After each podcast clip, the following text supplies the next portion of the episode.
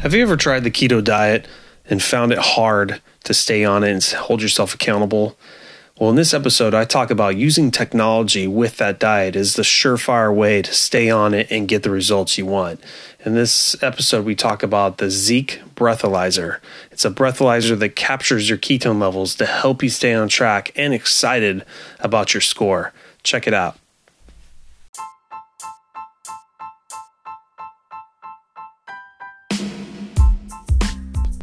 My name is Brad Williams with Over 40 Fitness Hacks podcast. I've been a personal trainer and gym owner for over 12 years. My goal is to help the over 40 crowd fight the aging process as best we can and still have a social life to go along with it. Check out all my episodes for the latest fitness hacks.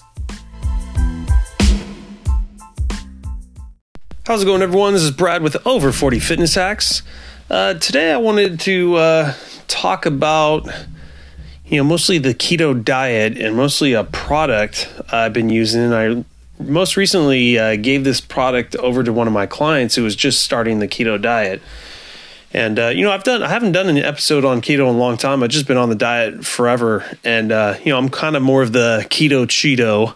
You know, I'm not super strict, but you know, if you've been listening, I do these, I'm started doing these long fasting now. And if, if you're any way, shape, or form close to keto adapted, meaning you've done it in the past or you kind of even do it now, when you go on this fast, oh man, you you jump right in the zone real fast. So I kind of like doing my keto Cheeto style with the fasting now. But uh, I had one of my clients who wanted to start the keto diet because he, you know, 70, 69 years old, almost 70 and very strong, but just has a lot of weight and uh, you know obviously probably doesn't eat the best, but it's more of his drinking is, uh, is kind of an issue as well. And so you know he's been killing it in the gym, putting on muscle mass, but just you know wanted wanted more of the the weight to fall off and fast. And that's one of the things why I love the keto diet because other programs will get you to uh, you know weight loss, but it's going to take like four to six months out. Versus keto is like two to three months out.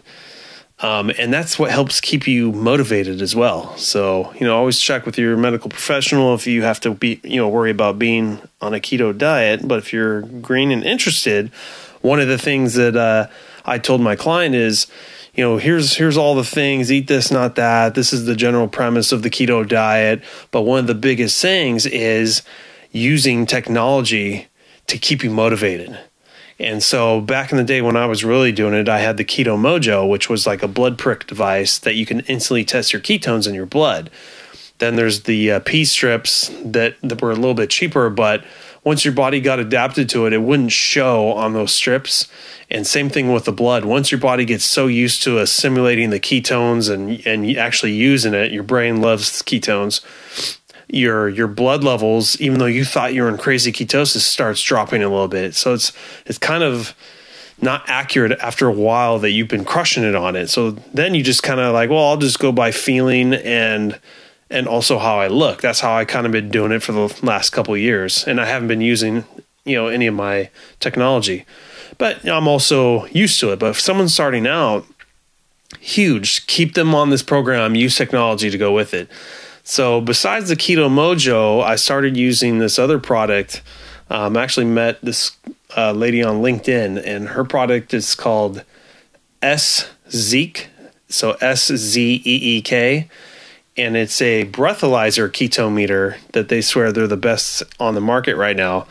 And that's what they said. Once you become so adapted and the blood work is not showing it anymore, your breath does not lie. So it's who's got the best product that can catch I guess there's some byproduct that comes out that they'll know that it came from being in a ketosis state. And uh, so this thing basically it's called the you know ketone breath meter KT005 if you want to look it up on I'm sure it's on Amazon or or Google. Um, but very simple to use. You hit the button, it needs to reset for 20 seconds, and it has you blow for about five seconds, and then it puts you in the uh, zones. So a little different than the Keto Mojo as far as scores.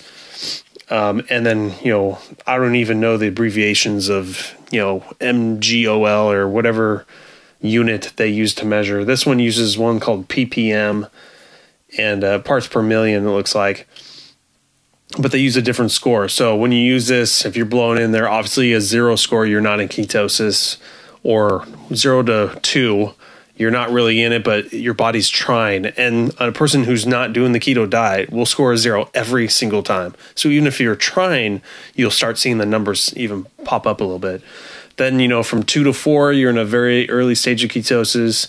A four to 10 score is like you are doing good, but you're still pretty light, but you are burning fat. And then the optimum is anywhere from 10 to 40 um, parts per million that it captures on this breathalyzer. And that is boom, that is the fat burning zone. So my client, you know, he actually had been trying on his own even before he approached me. So he was he was kind of showing the twos and threes. It was okay. And then I basically taught him how to do the keto diet, like all the tips and tricks and hacks and everything. And uh and gave him that. I just let him use it.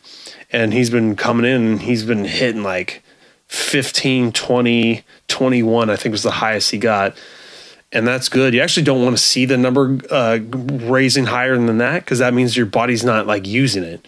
Or for some weird reason, your body is making too many and it shouldn't, and there's all sorts of problems. You know, check with your medical provider on that one. But there's too many problems if your body's creating too much of these ketones.